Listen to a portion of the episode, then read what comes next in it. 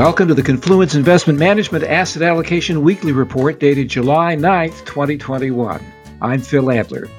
Economic data released recently by the federal government offer fresh clues about whether damaging long-term inflation is a likely possibility.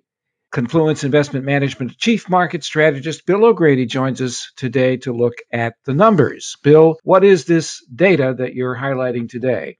Well, a couple of weeks ago, we discussed the recently released Financial Accounts of the United States, otherwise known by its former name, the Flow of Funds data. This data produced by the Federal Reserve is a balance sheet for various sectors of the economy.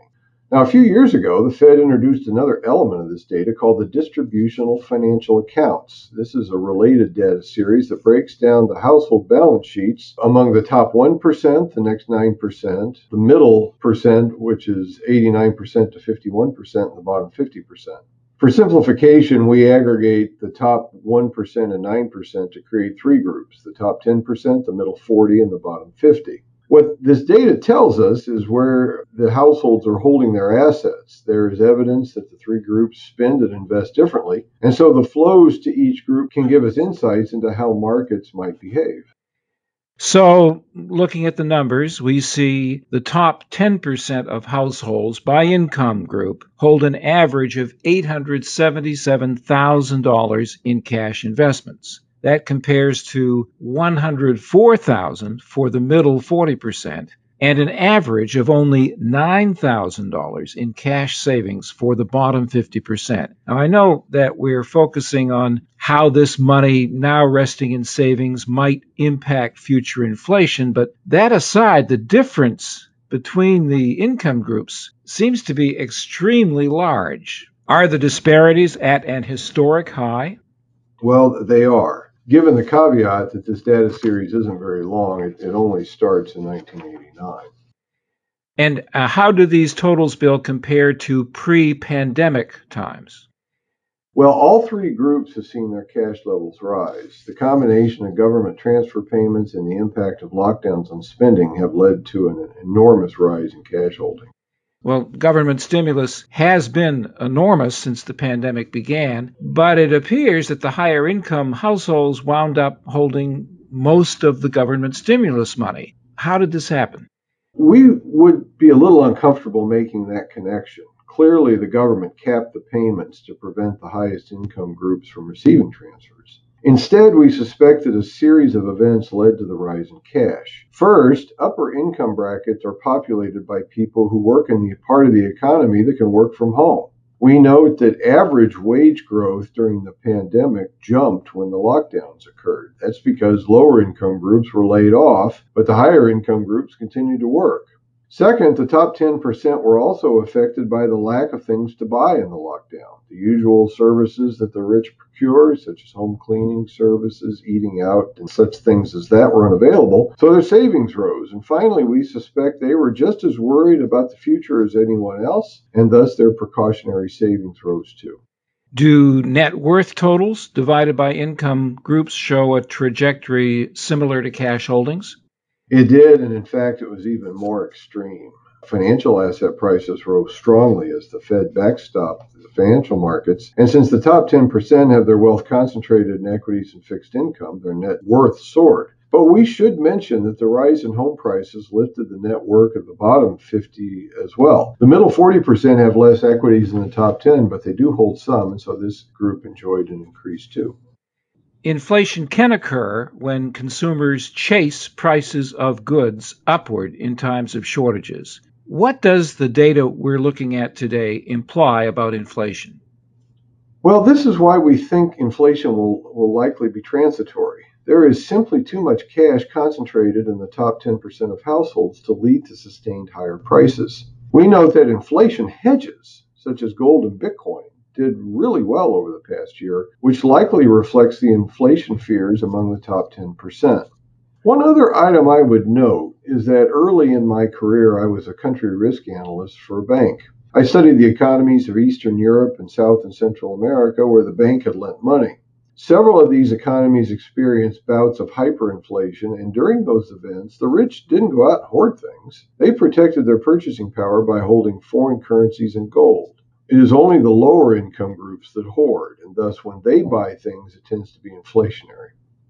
And you say the bottom 50% of income groups has been using assets to pay down debt rather than purchase goods. And this is not an inflationary trend. At what point will the bottom 50% feel comfortable enough about their debt levels to once again spend on products? Well, you know, that is the great unknown. In fact, we never know for sure. But the ratio of liabilities to cash show that the bottom 50% levered up during the early part of this century until the great financial crisis. Since then, though, they have been steadily deleveraging. The best guess I can offer is to compare to history, and we are currently at a level consistent with the period before the liftoff. But we would also note that we saw another leveraging period in the early 90s into 1995. We suspect that period was triggered by the deregulation of consumer finance and the slow recovery from the 1991 recession. That was a period where I know in my household we would get multiple credit card offers daily. If we go back to the early 1990s level of leverage, we still have more deleveraging to go. Our suspicion is that the turmoil of the past 15 years will probably lead to less borrowing, and thus we would expect that a return to leverage isn't coming anytime soon.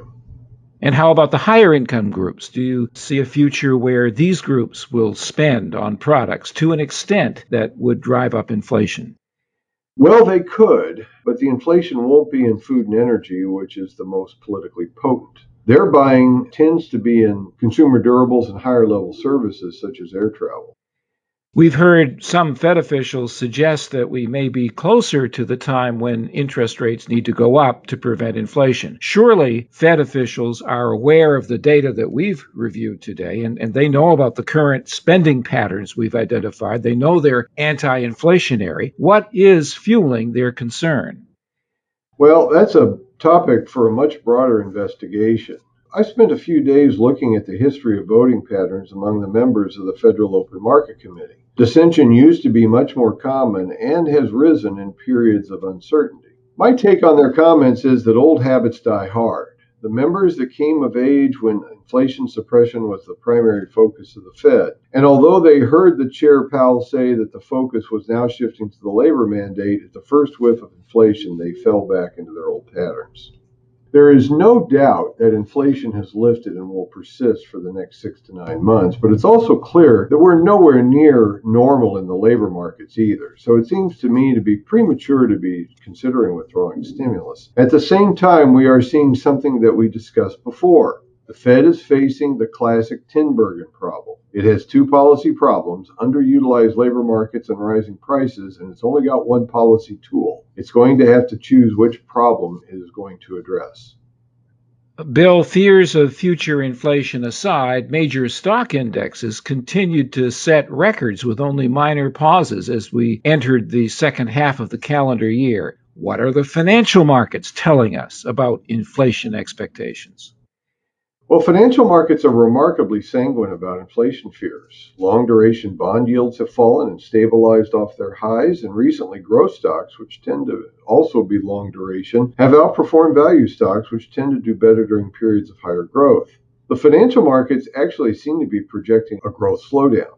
That isn't likely to occur in the next quarter or two, but we do look for a rapid deceleration in the economy in 2022. Finally, you've been consistent in your projection that current short-term inflationary pressures are mostly temporary. What would change your mind? Well, the key issue is psychological.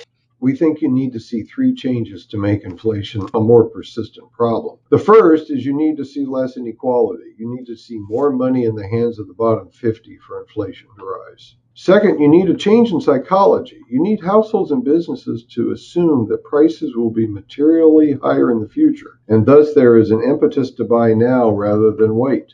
This condition allows firms to raise prices more easily. And third, you need to see a change in firms' balance sheets. Firms need to move from just-in-time inventories to just-in-case inventories. In other words, there has to be more comfort in holding larger inventory levels due to the uncertainty of supply, and this higher level of stockpile supports higher prices. Thus far, the only area we are seeing these longer-term inflation issues develop is in the last one. The third point, and that is most bullish for commodity prices. Thank you, Bill. Our discussion today is based upon sources and data believed to be accurate and reliable. We wish to state that opinions and forward-looking statements expressed are subject to change without notice, and this information does not constitute a solicitation or an offer to buy or sell any security. Our engineer is Dane Stoll. I'm Phil Adler.